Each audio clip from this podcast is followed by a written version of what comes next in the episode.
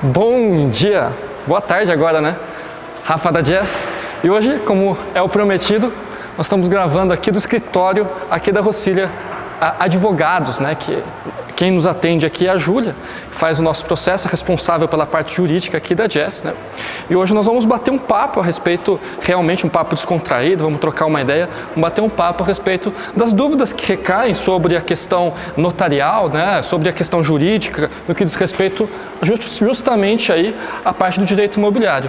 E aí, como era de se imaginar, né, escritório de advogado é sempre chique, né? Então nós estamos aqui na Norte Sul, que é uma das avenidas mais nobres aqui de Campinas, um escritório num prédio bem interessante, bem bacana. Aqueles prédios que é difícil de estacionar o carro, né, que tem uma vaga na garagem apertadinha, é difícil de passar para quem é meio braço igual eu, tem um pouco de dificuldade.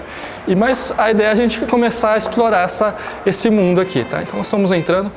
Dá uma filmada aqui, o mina logo aqui, Aqui é a Rocília Advogados.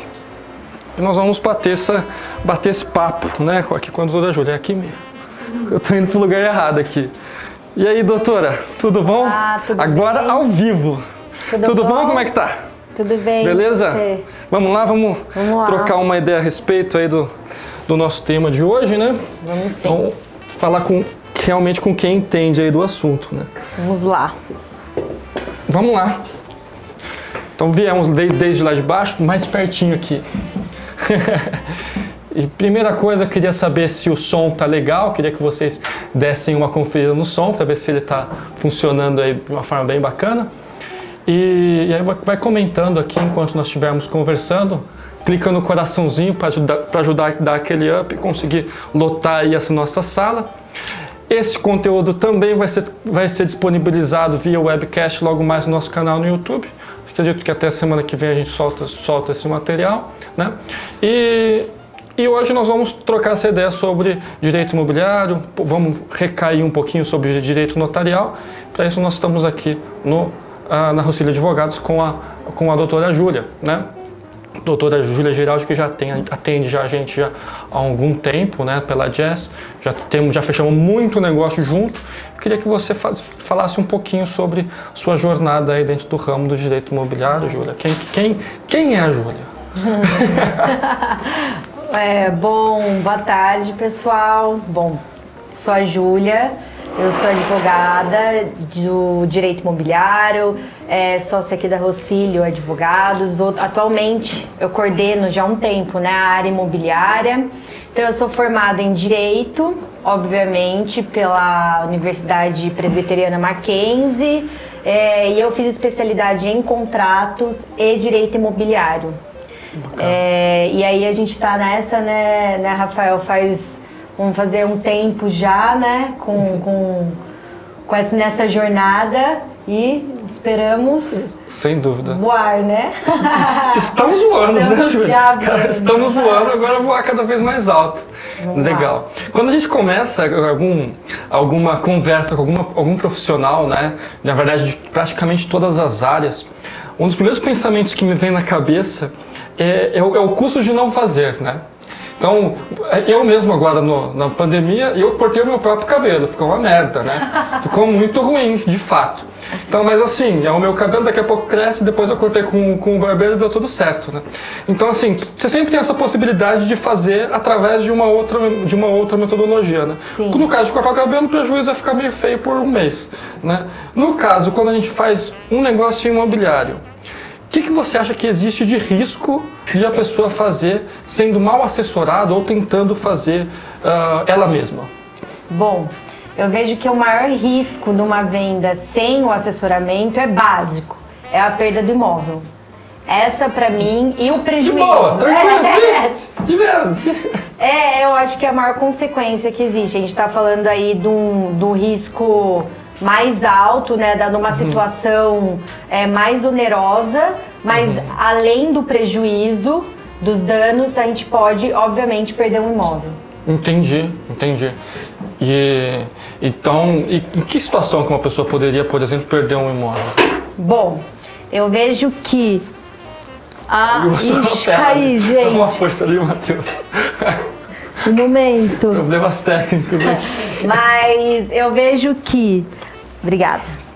Ah, hoje, como que a gente pode perder um imóvel? Uhum. Através de, principalmente através de dívidas do vendedor. Uhum. Na verdade, o foco de uma venda é o vendedor.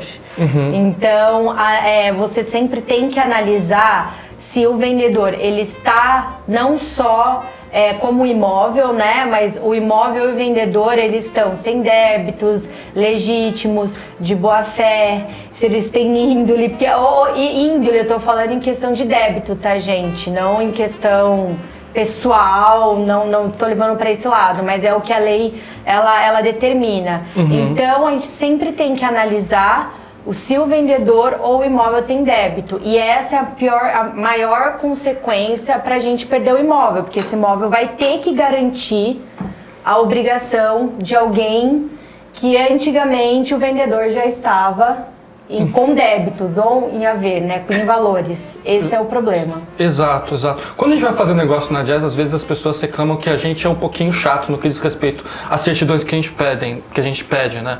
Então, a pessoa fala: "Ah, mas não tem nada a ver, não é, é um, é um débito meu, não é um débito do imóvel". Quer dizer, a pessoa que está comprando, ela tem um risco que diz respeito a esse negócio por causa de um débito que diz respeito à pessoa e não ao imóvel? Sim, Sim, por quê? Porque o imóvel, o que, que é o, o como que você mede a, o patrimônio de uma pessoa?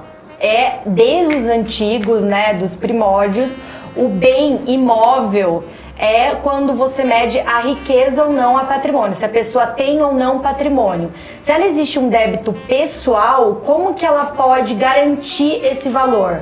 Uhum com imóveis. Hoje a lei diz que são bens que é, de valor econômico que num momento possa reverter em pecúnia.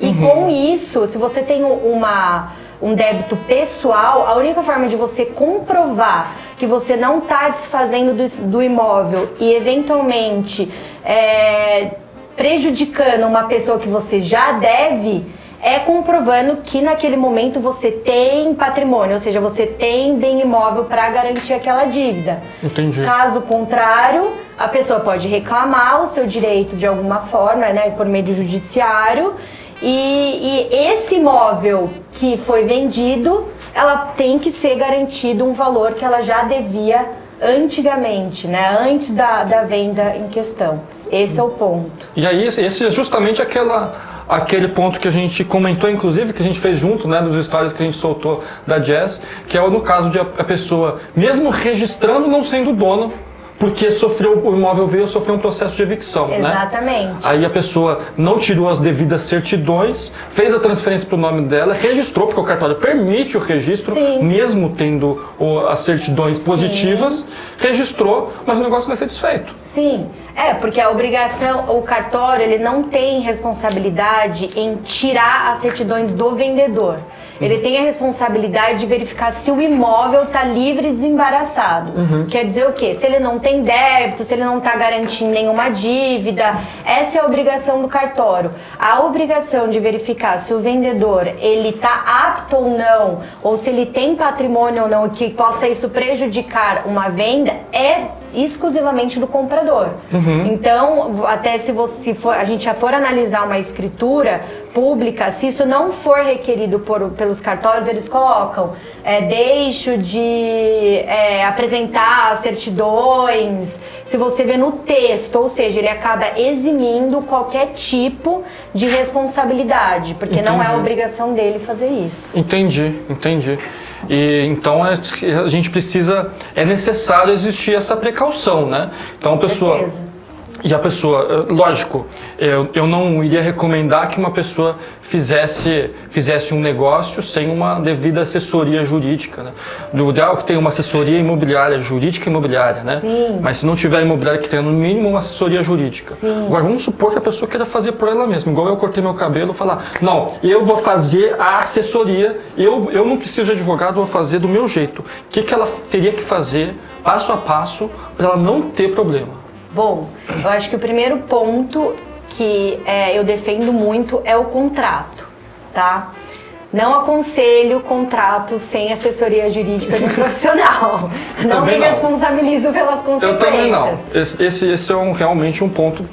Aí, aí esse não dá pra pular, né? É, exato. Mas eu vejo que um, contra- um compromisso de compra e venda é o essencial, não só para a gente conseguir realmente criar um compromisso entre as partes, né? Aham. Mas a gente conseguir delimitar direitos e deveres. Aham. Então, assim, quer pegar um modelo pela. Tem modelos disponíveis na internet? Tem.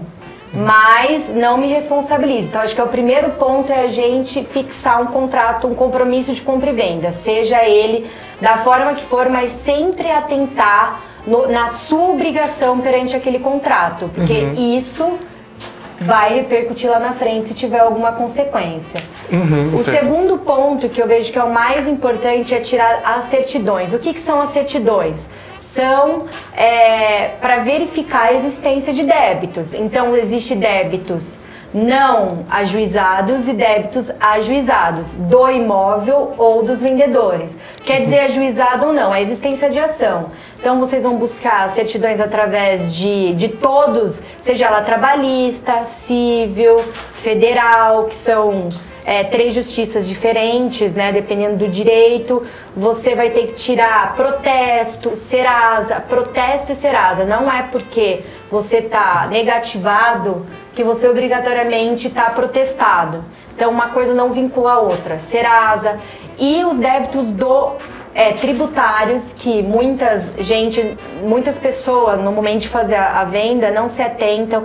Débitos tributários são débitos perante órgão da União, débitos perante o Estado e o município e do imóvel, que resume em é, a, a básica, pelo menos, que é os débitos tributários municipais do imóvel, que é IPTU, taxa de lixo, alguma multa municipal.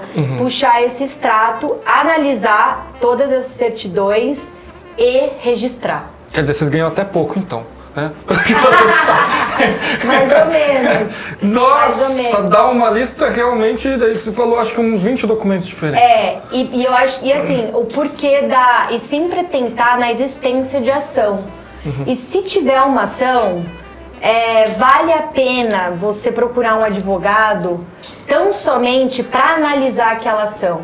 Porque essa ação pode ser um impedimento para você comprar um imóvel. É, apesar de ela não estar na matrícula, porque muitas pessoas falam, olha, mas é, essa ação não está na matrícula, porque existe isso. Quando você tem uma ação que pode repercutir no imóvel, isso acaba é, ficando na matrícula. Então você puxa a matrícula do imóvel e vai estar lá. Ação de execução, ação, enfim, e, e, e para que impede o cartório, inclusive, de disponibilizar, disponibilizar esse imóvel de alguma forma. Então, existe uma ação, procura uma assessoria, porque essa ação pode trazer consequências. E o registro, que a gente havia até conversado, né, Rafael? Que quem registra, quem não registra não é dono. Então, Exato. a gente precisa, eu acho que esse é o, o último passo. Então, contrato particular, certidões, a escritura e registro. Exato. Esses seriam os passos. Exatamente. Esse- o- os passos em si são quatro passos Sim. relativamente simples. É a execução que faz com que o negócio se torne um pouquinho mais complexo, né? É. E que aí exija uma, uma assessoria de fato, né? É, e eu acho interessante a gente colocar o porquê dessas certidões, né? Porque assim, o momento que você um dia vier. Porque eu acho que a venda do imóvel, ela envolve riscos. E às vezes você é, tem que. Às vezes não, você tem que fazer tudo redondinho para que se um dia vier a ter uma consequência, você conseguir se defender. E você só vai conseguir se defender por meio das certidões negativas ou comprovar que naquele momento foi, você foi negligente ao ponto de, de avaliar que a pessoa tinha patrimônio ou não tinha patrimônio, que ela não devia, que o imóvel também não tinha débito. Então, esse é, é a chave para você conseguir se defender se alguma coisa acontecer com o seu imóvel. Isso que é o famoso, o famoso terceiro de boa-fé? É o terceiro de boa-fé. Ah, muito bom. Aí quer dizer, a pessoa existiu esse débito entre essas duas pessoas, mas eu, da minha parte, eu fiz tudo o que era necessário para garantir que o negócio jurídico fosse feito sem que acontecesse uma fraude contra credor ou uma fraude à execução, no caso. né? Exatamente Eu vi, não existia nenhum processo correndo, não existia, essa pessoa não devia para ninguém. Eu não tinha como, como saber que essa pessoa tinha um débito no Pará. né? Exatamente. Que iria. E, e não- eu não, não preciso tirar certidões Não. do Brasil inteiro. Né? Aí, aí é culpa até da pessoa, do credor dela do Pará, que não fez uma verbação na matrícula do imóvel para garantir, que para avisar a próxima pessoa de que esse imóvel respondia por esse débito. Exatamente. É isso mesmo. Então- Perfeito. Ah, o Rafael já tá quase um advogado Agora falta já- só uma prateleira daqui atrás para fazer as lives bonitão assim. Mais ou menos. ai, ai. Ah, mas é, é- atualmente, é- na verdade, é, a gente fazer um negócio bem feito é outra coisa, né, Júlia? Assim, nisso eu, eu me esmero bastante. A gente já fechou até hoje 317 negócios, né? Algum- muitos com- começaram antes, inclusive, de eu ter assessoria com você. E eu não tenho absolutamente nada, meu nome é 100% limpo, né? E, e eu, e eu falo para as pessoas, eu peco por excesso de zelo, por falta nunca. né? Várias vezes a gente chega numa transação e fala, não recomendo que você continue a sua transação. Né? Isso a gente costuma fazer e é, e é- é interessante que a gente tenha essa, que tem, tem essa identidade em comum, Claro. né? De ficar feliz por falar isso para a pessoa Claro. interessada. E, e para a pessoa é até bom, né? Mas às vezes o corretor fica com medo. Puta, vamos perder um negócio. Muito pelo contrário. Quando você faz isso, o, o- o cliente vê, ó, essa aqui é uma imobiliária séria. Sim. né? E eu aí vou esse cliente comprar com esse, mas a gente pode conseguir uma nova transação, né? Exato. E aí eu falo para os corretores, perde o negócio, mas não perde o cliente. Não faz o contrário. É, porque se você. É, diz o ditado, quando você paga mal, você acaba pagando duas vezes, né? Exatamente. E é exatamente isso. Você acaba nesse momento é, fechando o negócio, pensando naquele momento na comissão de corretagem, porém a sua consequência não vai só é, s- é, se limitar a comissão de corretagem que você recebeu aquela época, mas a comissão de corretagem, o dano, a perda do imóvel, enfim, isso você e você responde, como a gente já vem falando em algumas algum- alguns outros momentos, tanto a imobiliária quanto o corretor, ele responde juntamente com o vendedor.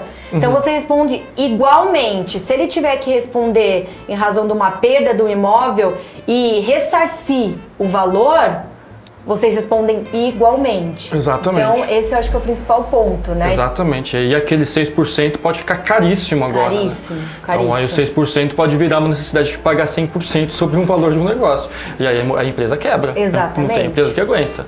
né? Então é necessário trabalhar nesse, ne- nessa precaução, né? E não depois remediando que as coisas, os problemas que vão acontecendo. É, é o que a Então- gente sempre defende, né? E tenta colocar e conscientizar. É muito melhor você trabalhar no preventivo, Uhum. né? No que você trabalhar no corretivo, né? Depois Exato. que o problema já tá feito e aí você vai ter que achar a melhor forma de você se onerar, né? O men é, menos, né? A menor, a menor onera- on- oneração. Uhum. Quando na realidade, quando você trabalha no preventivo, vai precisar se preocupar com isso. Ela né? simplesmente não te- aquela urgência nunca teria acontecido, né? É o, o que fala muito a, a, a tríade do tempo, né? Que não sei se você já teve a oportunidade de ver esse livro. É um, um, um livro bem interessante que ele comenta é, do Christian Barbosa, né? Que ele vai falar a respeito dessa, ah, dessa, dessa distribuição do tempo entre coisas que são urgentes, né? Coisas que são importantes e coisas que, tem uma, que, que são ocasionais. E aí ele comenta, pô, se você, se você não para pra pensar no que você faz no seu dia a dia, tudo fica urgente. Exato. Aí você fica o tempo todo apagando fogo. Quando você consegue distribuir mais dentro dessas, de- dentro dessa, ah, dentro dessa, eh, de- dentro dessa divisão de tempo, aí você consegue ter uma eh, tratar as urgências antes delas se tornarem urgências. O tempo destinado a urgências é muito pouco. Ela, ela fica no campo da importância. E aí, quando você trata aquilo que poderia acontecer no futuro com a cabeça fria, tranquilidade, você tem uma capacidade de pôr um tempo, né, para poder Claro. responder e poder criar muito melhor Né? Então essa é a ideia. A gente... Achar a melhor solução, né? Exatamente. Para aquele problema. E não no e desespero. Não, exatamente. E não no desespero. Jura, temos perguntas. Vamos saber o que nós temos de perguntas aí. Miki, o que nós temos de pergunta? A me escreveu aqui um negócio aqui de pergunta. Tem o risco de perder um imóvel mesmo com um contrato de gaveta? Olha que interessante. Na verdade, esse é o maior risco. Porque daí a gente cai no ponto de. É, esse é o ponto de que você vai provavelmente perder o seu imóvel. Se você. Porque o contrato de gaveta, como a gente já falou anteriormente, quem não registra não é dono. Então, assim, você tem um contrato de gaveta, o que, que ela vai fazer? Lei entre as partes. Uhum. E por que, que você faz uma escritura pública e um registro? A escritura pública é realmente para dar publicidade ao seu contrato, que não é mais particular. Uhum. Agora ele vai virar um contrato público, ou seja, todo mundo consegue ter acesso. Uhum. E o registro, que é o momento que você acaba é, colocando na matrícula ali, né, que você é dono daquele imóvel. Entendi. E por que, que as pessoas falam, ah, é, eu tenho risco? Sim, porque se você faz um contrato de compra e venda é, de gaveta, então vou colocar um exemplo. A gente fez um contrato em 2018 e atualmente eu quero passar para o meu nome. O que, uhum. que vai contar? Você vai contar os riscos que o vendedor tem em 2020 e não o risco que o vendedor ou o estágio que ele estava, se ele estava com dívida, não estava, se o imóvel estava com dívida, não estava de 2018 que o registro ele não é retroativo. Então hum. vai aparecer lá que o imóvel está sendo, você está comprando aquele imóvel em 2020 e não em 2018. E se esse período de dois anos o vendedor adquiriu é, dívidas, você não vai conseguir passar o imóvel para o seu nome. Uhum. Porque aí que a gente vai, exceto se ele tiver mais patrimônio, mas se ele tiver na situação que a gente chama que é insolvente, que é o quê? O seu débito é maior que o seu patrimônio, o risco de você perder o seu imóvel para pagar outra dívida que não é nem sua uhum. é, é fato. Mas vamos um pouquinho mais além. Ele fez a pergunta no que diz respeito ao contrato particular. E a escritura pública? Ele lavrou a escritura pública. Tô de boa já? Não, não está de boa. Você tem que. você não vai estar de boa. Você tem que registrar. A linguagem, tá? a linguagem jurídica é um pouquinho mais legal do que a minha. Você não vai estar de boa. Você vai ter que realmente. Você tem que registrar. É que hum. hoje eu acho um pouco. É, não faz sentido você lavrar uma escritura pública e não registrar uhum. tá? Porque como a gente que faz isso na prática, a gente já sabe que é um intercâmbio direto. Uhum. E para você lavrar a escritura pública, você já vai ter pago os impostos. Uhum. Então não faz sentido você lavrar e não registrar. Entendi. Então você tem que lavrar e registrar. Se você não registrar, você não é dono. Uhum. Por mais que você esteja uma, tenha lá uma escritura pública. E a, escritura ela, ela, é feita no cartório de notas, né? Sim. E que você pode fazer em qualquer cartório de notas do Brasil. Sim. Né? Se, inclusive, principalmente agora que, a gente, que o negócio digitalizou totalmente. Se eu quiser fazer com cartório de, de notas do Pará, eu tenho alguma coisa com o Pará. Toda vez eu falo Pará. Se eu quiser fazer com cartório de notas do Pará, eu faço com o cartório de notas do Pará. Né? E aí, pessoa que for, for lavrar escritura em um outro cartório de notas, porque o nosso sistema, diga-se de passagem, eu acho muito burro, porque os cartórios de notas não Sim. falam entre eles, comunicam. não se comunicam, eu posso lavrar, lavrar num outro cartão de notas. Pode. E aí pode. você pode vender o mesmo imóvel 10 vezes. Pode. Né? Se, você não, se você não fizer o registro. É então isso é um, é um estelionato relativamente comum, acontece, sim, né? Sim, sim. Então, muito, porque a pessoa às vezes pensa, ah não, já fiz a escritura, já estou tranquilo. Né? Então por isso que é importante ter um acompanhamento jurídico. Exatamente. Porque ele vai te falar, não, você não está tranquilo, você não está de boa. Você não está de boa. Você é. pode perder o seu imóvel. Você pode perder o seu imóvel. Você está de boa com perder o seu imóvel, então, então tá de boa. Esqueceu. é mais então tá ou menos tranquilo. isso. Exato. Maravilha. É, Júlia, sabe alguma coisa que eu queria saber? A gente estava comentando sobre essa questão de uma necessidade de ter um acompanhamento jurídico. Você tem algum caso que você possa dizer de alguma coisa que você pegou, que você acompanhou recentemente, no qual a pessoa, mesmo seguindo essa nossa lista, se ela tivesse Sim. feito direitinho, ela não conseguiria ter dado certo, teria perdido o imóvel, mas porque fez a consultoria com você ou com a imobiliária que você assessora, deu, é, conseguiu se precaver? Sim. É, na verdade a gente teve um recentíssimo, inclusive essa semana, é, de um caso que, se não fosse assessorado por um advogado ou por uma imobiliária, é, que tem essas. É, que às vezes as pessoas chamam de é, preciosismo, né? Uhum. Mas às vezes é o que faz toda a diferença. É, a probabilidade de ela ter colocado em risco esse imóvel era muito grande que foi normalmente quando você, se você tem conhecimento, você vai lá e falar, ah, eu preciso tirar as certidões, vou colocar no Google. Uhum. Certidões imóveis. Exato. Não é? Aí você vai lá, você entra no site, se você está no estado de São Paulo, você entra no site do Tribunal do Estado de São Paulo, aí você vai ter várias opções. Uhum. Certidões X, Y, aí você começa a pesquisar. Lá tem uma certidão que é até 10 anos e tem uma certidão que é mais de 10 anos. E muitas vezes as pessoas é, pensam, ah, até 10 anos tá ótimo, a certidão é mais rápida, ela sai normalmente de forma imediata. Nesse caso, a gente analisou a certidão e o, o vendedor, que é a obrigação do comprador, ele tinha recebido esse imóvel por doação e todas as, as certidões dele estavam zeradas, todas. Porém, nós, né, advogados e quem as imobiliárias que já têm acesso a tudo isso, falei, não, uma doação, né, já já dá um sininho ali. Uhum. Falei, deixa eu verificar essa doação. Por que que ela foi realizada? E aí, ao puxar a certidão, a gente verificou que o dono de imóvel, ele estava doando esse patrimônio, não só esse imóvel como mais imóveis para o filho dele, para ele esquivar de uma dívida que estava uhum. em aproximadamente um milhão. Ou seja, essa doação que foi feita em 2014, ela pode ser anulada a qualquer momento e com a anulação, ela anula na origem e, consequentemente, vai atingir a sua venda. Então, as certidões, mesmo te dando 100% ok aqui agora, eu perco também o imóvel porque a pessoa lá de trás estava com as certidões positivas. É, é, a gente fala, como eu sou advogada, eu vou falar que é, é defensável você colocar aqui, é, tentar se defender, mas você vai ter aí o trabalho de buscar uma defesa e talvez não ter o o resultado desejado, que é o quê? Permanecer com o imóvel. É, porque aí você tem um detalhe muito curioso, né? Porque você pode se provar muito forte como terceiro de boa fé nesse caso.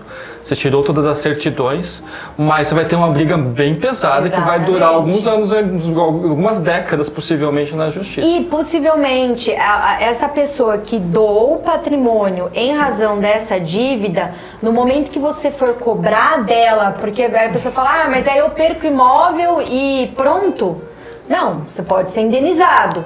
Mas na prática, é que momento? Uhum. Porque a pessoa já não tem mais nenhum não tem mais nenhum patrimônio no nome dela. Uhum. E aí até você conseguir um êxito ou talvez uma perda, você não vai conseguir a pecúnia, o dinheiro e ser indenizado de forma correta, né? Entendi. Entendi, então, é, é, de fato. perigo. Já vinha num processo é, de, falar igual a vocês um pouco, né? De, é, é o que? Vinha com uma delapidação de patrimônio, é, né? Exatamente. Então o, o, imóvel, a pessoa já vinha praticando uma fraude, não era nem uma fraude contra o credor, era uma fraude contra execução nesse caso, porque já existia uma execução correndo, né? A pessoa, para se livrar, para conseguir uh, sumir com o valor, né? vendeu o é. imóvel, né? transferiu para o filho, fez uma doação para teoricamente limpar o imóvel. Né? É. E, aí o filho vender pronto. Exato. Agora a bomba é do outro. Exatamente. É exatamente isso. Exato. E a cara pega o dinheiro e vai para as Ilhas Caimã. Pronto. Já era, tá resolveu a vida dele, né? E você fica aqui com o imóvel, sem imóvel. Fica aqui com o imóvel brigando com Exato. o credor dele lá. Exatamente. Exatamente isso. Bacana. Então é interessante observar que, assim, a gente tem mais ou menos uma receita, mas a gente já encontrou aqui uma coisa que foge da receita e vão ter outros, outros pratos que vão fugir dessa receita Sim. aí também. Então a gente tem que tomar cuidado. Assim, não recomendo jamais que a pessoa faça um negócio sem assessoria jurídica uh, especializada nesse caso. Ah, e isso é um negócio interessante também. Muita gente vem com os advogados prontos para conversar com a gente e é um advogado de uma outra área, né? E isso, às vezes, é melhor que não venha algumas vezes, né? Porque a pessoa pessoa vem, vem achando que sabe coisas e vem um cara completamente perdido no assunto. Né? Isso acontece porque a gente enfrenta muitas vezes esse problema junto. Né? E porque ele faz justamente o que a pessoa iria fazer. Ele olha na internet, eu tenho impressão, é... e vê lá o que precisa ser feito e eu faz o que está no Google. Eu tenho certeza, verdade. é, é muito complicado. Eu falo que, mesmo sendo advogada, quando entra advogado, eu falo que eu odeio advogado. Porque assim, é um é, mesmo sendo advogado. Aí tamo junto, Júlia. Não é?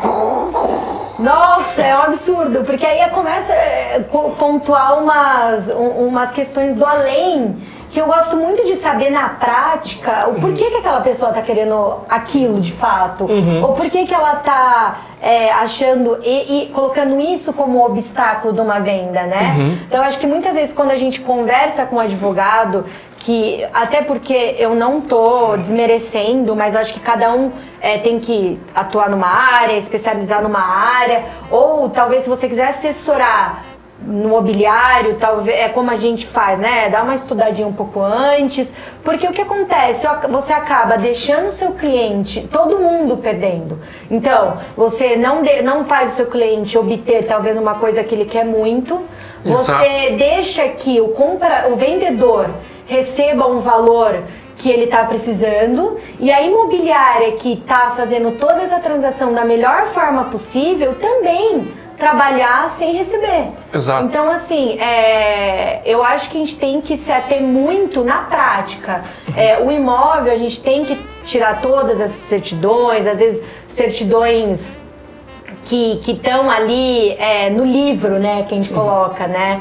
É, mas aí você tem que. Eu faço isso muito na prática, mas o que, que isso vai causar de impacto na venda?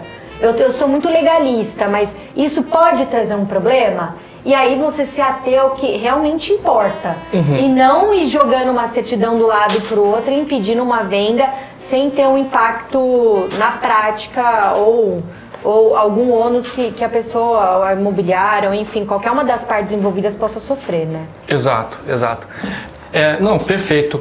É, é, uma, é uma questão de conseguir conciliar jurídico e comercial. Já não tenho a dúvida aqui também de conseguir conciliar jurídico e comercial, né? Que inclusive quando a gente iniciou o trabalho com você, foi um dos pontos que te destacou perante outros advogados. Eu falo isso para você até hoje, né? Sim. Porque a gente conseguiu com você conciliar jurídico comercial, porque assim o advogado ele tem essa tendência a querer deixar o negócio o mais seguro possível, né? O que é a função dele. Sim. Agora, ele, tem que existir um balancete para que o negócio saia, claro. né? Porque inclusive porque na maior parte das vezes os negócios que nós fazemos envolvem imóveis no qual o proprietário precisa muito vender aquele imóvel, está abaixo, pouco abaixo do valor de mercado e por isso é, esse imóvel é uma oportunidade. Sim. E geralmente esse imóvel, esse proprietário, ele tem algum débito no nome dele, e ele precisa vender o imóvel justamente por causa disso. Sim, né? sim. Então a gente que pega um valor de entrada, por exemplo, utiliza esse valor de entrada já para quitar aquele débito,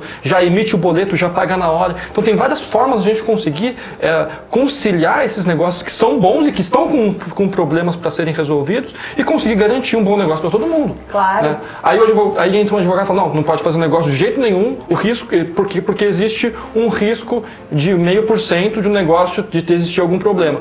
Aí você não a gente não consegue existir esse bom senso. Exatamente. Né? É, e eu acho que é o que entra, e é uma coisa que eu gosto muito de trabalhar com a jazz.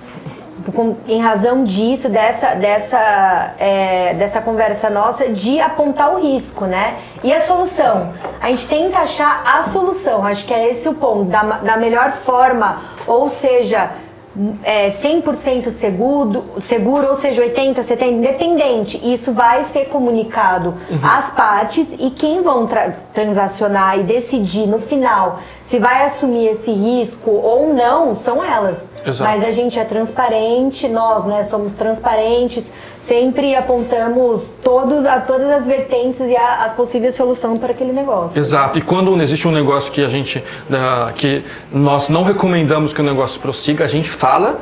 E quando mesmo assim as partes querem continuar, a gente coloca uma cláusula falando que Exatamente. a gente não se responsabiliza né, e faz o negócio. Exatamente. Toca o negócio vai, é, e aí fecha as pessoas, as partes se responsabilizam. A gente se, a gente fez a nossa uhum. parte e, e, e, uh, e, anunciou o risco, né? Sim, exatamente. A pessoa está disposta a correr o risco manda bala, até porque muitas vezes correr o risco faz parte do processo, pode ser um bom negócio com aquele risco que a pessoa previu. Sim, Né? sim, exatamente. É, uma, surgiu uma dúvida aqui, uh, Júlia, no que diz respeito a quais certidões podem ser tiradas online atualmente. Tem alguma que não pode ser tirada online? Não, todas. Tudo online, né? Todas. Na verdade, um, das, um dos pontos que a gente colocou nos stories, nos stories lá, era que o processo ele se transformou 100% online hoje, né? O contrato, o contrato particular a gente faz online, até as visitas, você contém visita virtual, inclusive a Jess pratica bastante, os vídeos que ajudam bastante, né? Mas faz a visita através de vídeos e tour virtual, fotos. Aí depois você tem o contrato que é assinado digitalmente, as certidões tiradas digitalmente e agora, recentemente, desde, uh, desde o que? De julho deste ano, já é viável já a escritura digital. Sim. Né? Então, 100% já, online. 100% online. A escritura, já o registro é feito pela pessoa. É, o único requisito que precisa ter é o certificado digital uhum. para fazer a escritura, né? Exato. Então, mas isso você consegue providenciar hoje online também. então pronto, 100% online realmente. 100% online. É, acho que hoje dá para fazer qualquer, quase qualquer coisa, acho que você casar, você casa online também. Né? É, casar eu não sei, mas quem sabe? Dá pra fazer online uma videoconferência, né? É, exato, exato. Não sei. Não, pelo menos no papel, né? Bom, eu não sei, acho que a gente sai um pouquinho do tema, né? É. Mas é isso daí. Ah, eu acredito que é, é, basicamente isso, retomando um pouquinho o que a gente passou, Sim. né? A gente comentou um pouquinho sobre uh, essa questão de fazer sozinho ou fazer com ou fazer com advogado, fazer com assessoria, fazer com imobiliária. Falamos que os, os riscos dizem respeito basicamente a se perder a propriedade, o que pode acontecer tanto por um caso de estelionato, pela pessoa Sim. vender o mesmo imóvel várias vezes, quanto Sim. por responder por uma fraude contra credor, a pessoa não tirar a certidão. Trouxemos um exemplo que mesmo tirando as certidões a pessoa poderia ter vindo, vindo a perder a propriedade, né? Depois passamos um passo a passo de como resolver, que dizia aqueles quatro passinhos, né? Sim. Fazia, nós falamos o quê? Do contrato, das certidões, da escritura e do registro. E uh, depois falamos um pouquinho dessa questão de conseguir conciliar o jurídico com o comercial, né? E isso é, é fundamental importância para viabilizar o um negócio, para que ele aconteça e aconteça seguro. Claro. Né? Não adianta acontecer seguro se não acontecer. É. Beleza. Vamos lá. Nós temos. Tem muita pergunta? Pode falar que não tem problema. Vamos lá.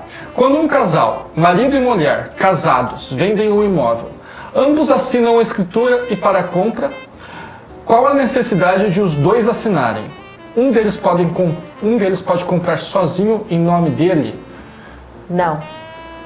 Não, não pode. É o que a gente chama de é, é, é, uxória a, a obrigatória, né? Que é o quê? É a questão de pode, né? Vamos colocar em, em regra, não, uhum. tá? É, exceções, casados é, em separação, separação total, total de total bens, de bens, mas assim o imóvel ser adquirido por um dos casais e o outro cônjuge ser como assistido. Uhum. Porque você pode adquirir é, no nome dos dois, das duas pessoas mesmo sendo casado em separação total de bens, né? Entendi. Então, é, tem que, se você é casado em comunhão parcial de bens é, ou universal de bens, que é o comunica tudo, quer dizer, parcial é tudo que você comunica após é, tudo que você adquiriu após o casamento, universal é, antes e pós casamento, tá? Você tem que assinar, você não pode adquirir um imóvel sozinho, porque se entende que o valor, se você tudo depois do casamento é do casal, o dinheiro que você está disponibilizando para compra daquele imóvel é do casal, então o outro tem que anuir obrigatoriamente, e a união universal da mesma forma, que é antes e pós. Uhum. E se você adquiriu um, um, imóvel antes de eu. A pergunta, né? Se eu adquirir um imóvel antes de eu casar, e, e aí eu quero vender depois que eu casar, eu preciso da assinatura? Precisa. Por que, que precisa? Porque tudo que você fez de benfeitoria dentro desse imóvel comunica no casamento. Então, assim, se você não quer é, você, vai, você não precisa aparecer como comprador, mas você vai aparecer como assistido, obrigatoriamente. Ah, entendi. Isso independentemente da comunhão. Tem, tem, tem a, a, aquela divisão da participação dos equestres. É, também, isso né? aí, essa questão você vai ter que, é que a gente fala, que a gente tem, normalmente é feito um pacto antinupcial, e nesse pacto ele é previsto o que, que vai ser, é, o que se comunica e o que não se comunica. Uhum. Então aí a gente vai ter que ter esse documento para depois verificar se tem que fazer a assinatura de ambos ou não. É, eu confesso que essa parte é uma parte que eu tenho uma dificuldade muito grande. Sempre que a gente vai falar da parte de qual é o regime de comunhão e tal, eu já trago imediatamente para você, porque vocês resolvem é. isso, né? É, isso daí é, é para você, para o André, realmente, para nem, nem, me, nem, nem, nem sei muito sobre, a fundo sobre questão de comunhão. Inclusive, uma dúvida, é, essa dúvida é aquela tipo de dúvida bem específica, é. né? Bem, uh, uma dúvida de uma pessoa que entende, né? Vamos lá. Imóvel sem escritura definitiva com contrato de compra e venda elaborado no cartório. É seguro? Imóvel sem escritura definitiva com contrato de compra e venda elaborado no cartório. Como assim? Como assim? É. é. pois é. Eu acho que o que ele quis dizer aí é porque existe. Com reconhecimento de firma? Não. É. Tem duas situações. Ou é sem escritura, eu acho que ele quis dizer contrato de compra e venda só registrado em matrícula, mas não tem escritura. Mas o problema ah. é que ah. você não tem a opção, você só tem a opção de você fazer sem escritura se o imóvel for menor de como é que sumiu? Acho que é. Hum. Hum, eu preciso. Não recordo, tem um, um valor é, é bem, é, mínimo, é né? que está fora da nossa alçada, né? É. Aí acima desse valor você não. Você obrigatoriamente tem que fazer escritura. Caso seja menor esse valor, aí você obrigatoriamente. Eu acho que é não pode ser, não vou, não vou, não vou chutar que agora não acabou aparecer um, um branco, a mas a gente leva isso depois. Você obrigatoriamente tem que lavrar a escritura, você não tem opção de não lavrar a escritura. Uhum. Agora, inferior a esse valor, você pode fazer um compromisso de compra e venda e registrar na matrícula. Você uhum. não precisa lavrar a escritura. Tá fiado, hein, doutora? Até as coisas que não tem nada a ver com o nosso, com o nosso mundo aqui, você tá, tá sabendo bem. Muito bom. Fantástico. Vamos lá. INS, não saberia responder essa pergunta que você falou jamais. Eu nem entendi o que estava escrito lá. INSS sobre a construção. Prescreve em 5 ou 10 anos ou não prescreve mais? Que a gente entra para outra parte de, de documentação que a gente nem comentou, que é. inclusive é, uma, é um negócio legal para conversar muito mais com o, com o pessoal da Caputo e Genovese, que a gente também vai ter uma live, outras lives com eles logo mais, a respeito de regularização do imóvel, né? Sim. Você sabe sobre isso daqui? Não, na verdade, essa questão de tributação, é, a gente tem aqui no escritório a parte que, é que a gente fala, né? A parte tributária. Então, uhum. acho que a gente pode levar esse esclarecimento é, diretamente para quem perguntou, mas eu precisaria de uma assessoria tributária aqui para conseguir responder essa pergunta, é, tá?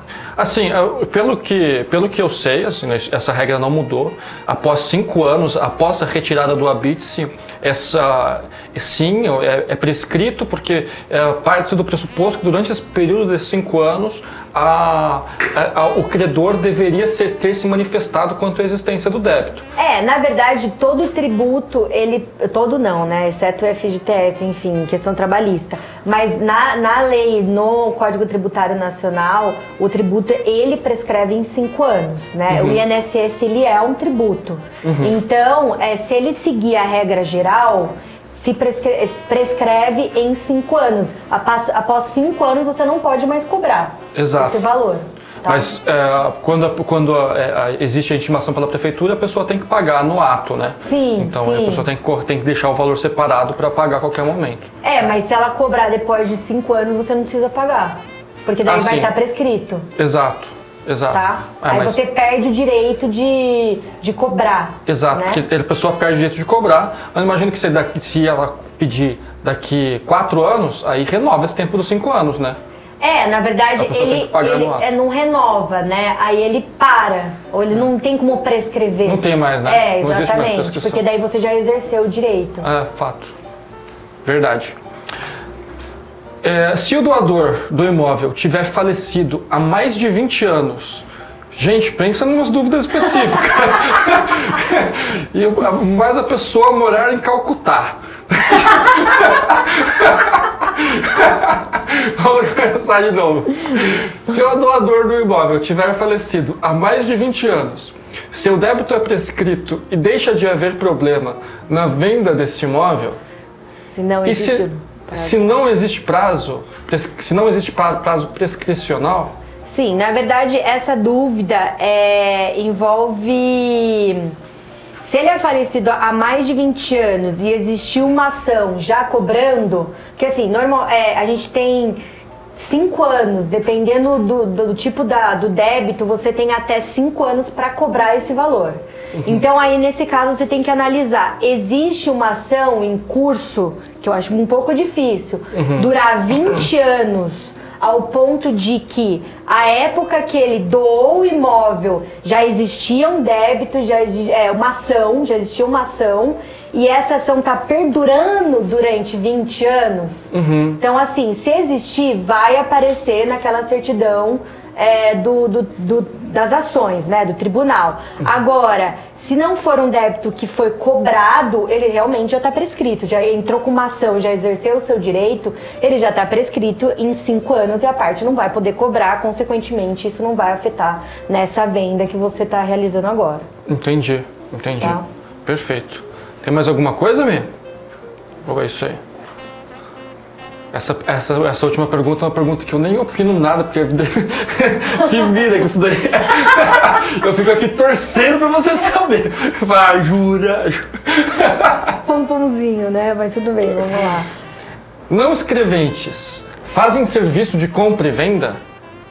Ah, essa aí agora a gente vai ter que tentar entender o que, que a pessoa quer saber, né? Exato, não escreventes fazem serviço de compra e venda? Bom, eu sou um não escrevente, né? Eu faço serviço de compra e venda. Você também. Será que ele quer dizer a regra. escritura?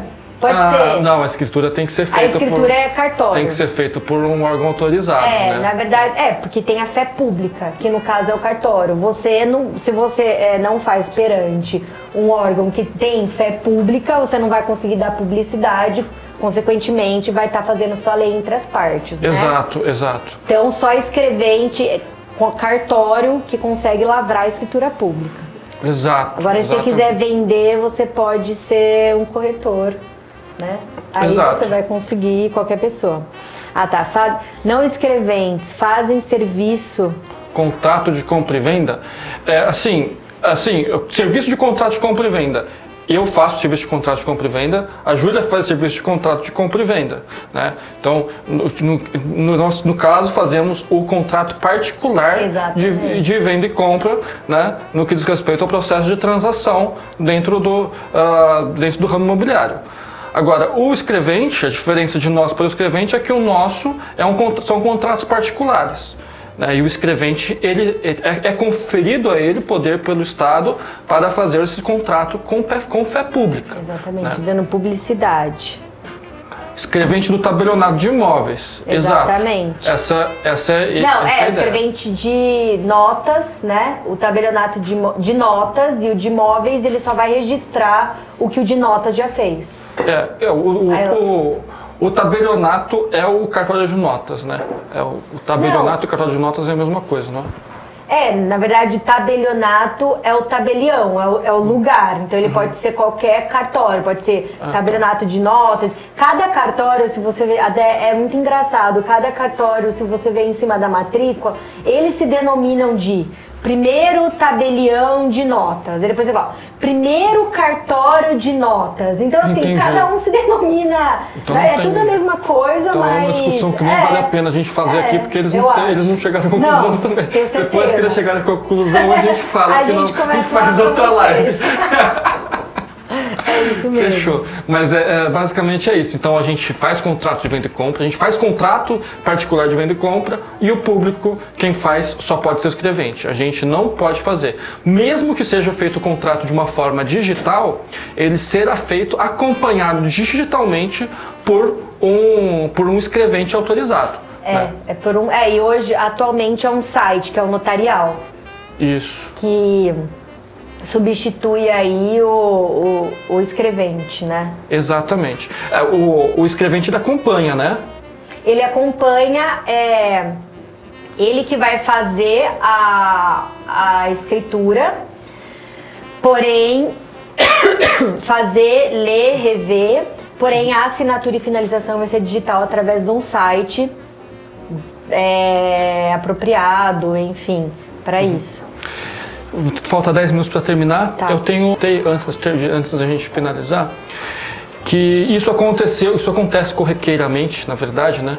Ah, às vezes você tem um imóvel que está em. Ah, o proprietário desse imóvel é uma pessoa que tem uma empresa. Tá.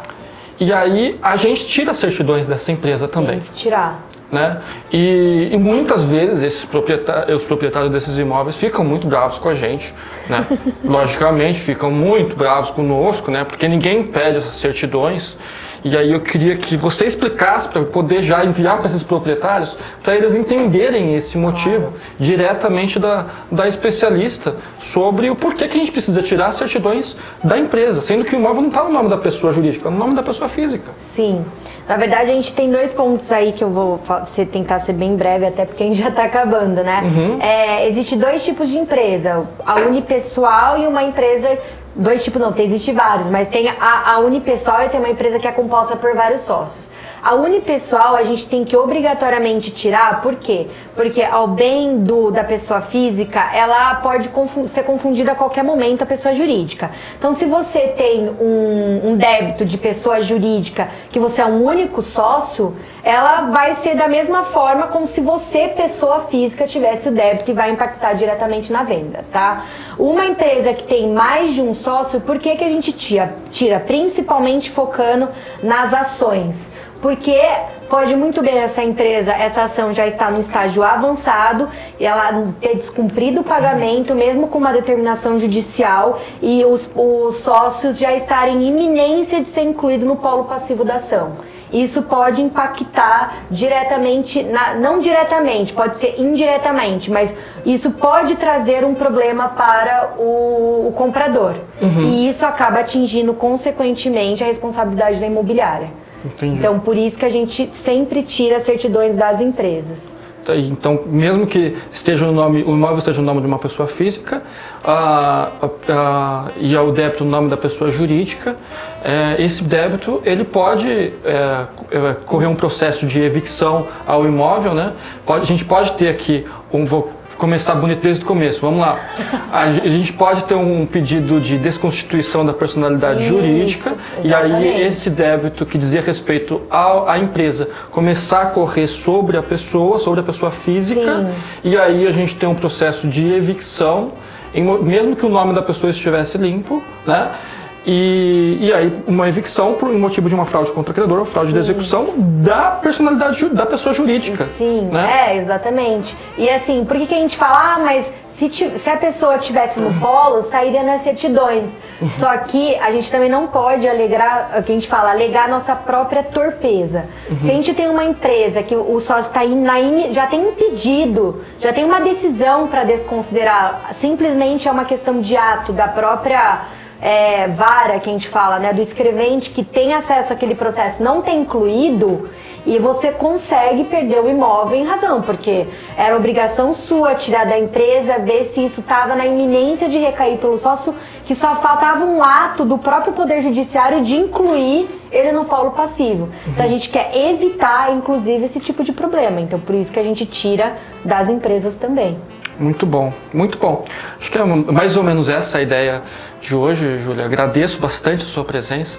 Agradeço a galera que participou com várias perguntas interessantes. Hoje, Sim. quando você percebe, quando a gente faz a, a, umas lives, geralmente as nossas lives são umas lives mais light, assim, sabe? Aí o pessoal faz umas perguntas mais de boa. Quando entra advogado, ela já entra com umas pancadas já, umas perguntas bem específicas. É interessante isso daí, já existe já um estigma. Porque, ah, porque tá cheio de livro e tal, a pessoa sabe mais. uma cobrança maior. Mas é, mas é. Eu acho que é aquela. O que eu percebo também, eu acho que é aquele.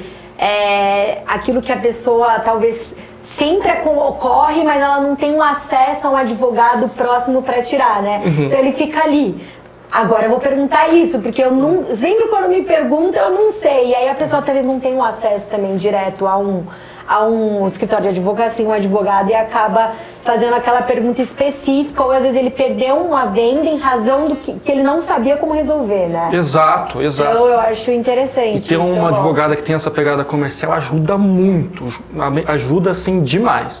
É uma ajuda fantástica realmente, Júlia. Então, é, o que eu queria comentar é que hoje nós estamos tudo cheio de aparelho aqui nessa sala, porque estão várias câmeras. E a gente está fazendo, além de fazer o, fazer o Instagram, até a Júlia está falando, nossa, que negócio chique, né? Porque além, Profissional, eu achei bem a- a- profissional. Vai ter iluminação, então além de fazer o Instagram, a gente também está fazendo essa, esse, mesmo, esse mesmo material através de webcast. Então a gente deve soltar isso daí no nosso YouTube, é um canal que está bem grande, está bem forte lá, então tem bastante material para vocês acompanharem. E se vocês tiverem alguma dúvida a mais sobre direito imobiliário, vocês podem falar diretamente, mandar diretamente para o Insta do escritório aqui da Júlia, né? Sim. Então, Júlia, o escritório, fala o seu ou do escritório. É, na- é, a gente tem o, o Instagram do escritório, que é o arroba Rocília Advogados.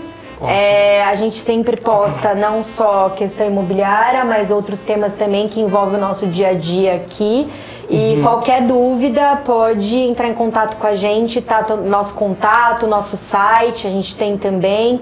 E a gente vai estar à disposição. Maravilha, maravilha. A Júlia, assim como eu, 100% disponível, tá, galera? Então, assim, não, não precisa ficar com aquela pegada, ah, será que ele vai cobrar para responder pergunta? Não. Manda as perguntas lá, a gente responde, troca uma ideia numa boa mesmo. Sou 100% acessível, tá? Não, não, não, não sou uma pessoa distante do mundo. Pode mandar, a gente responde aí o que vocês acharem legal aí, beleza? Gosto bastante dessa interação, inclusive.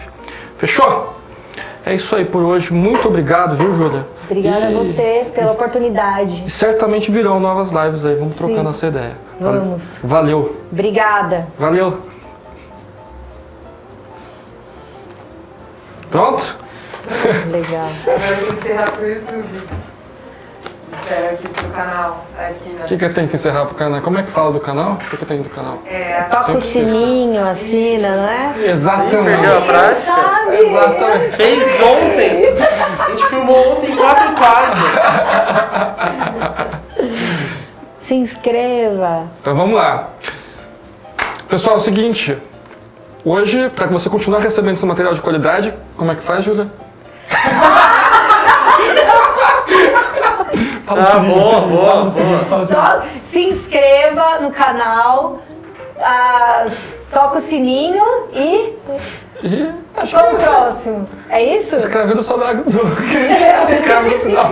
Se inscreve no canal e ah, clica no sininho para continuar a receber esse material. É mesmo. Sempre que aparecer outro, outros webcasts, ele já vai, já vai te acionar aí.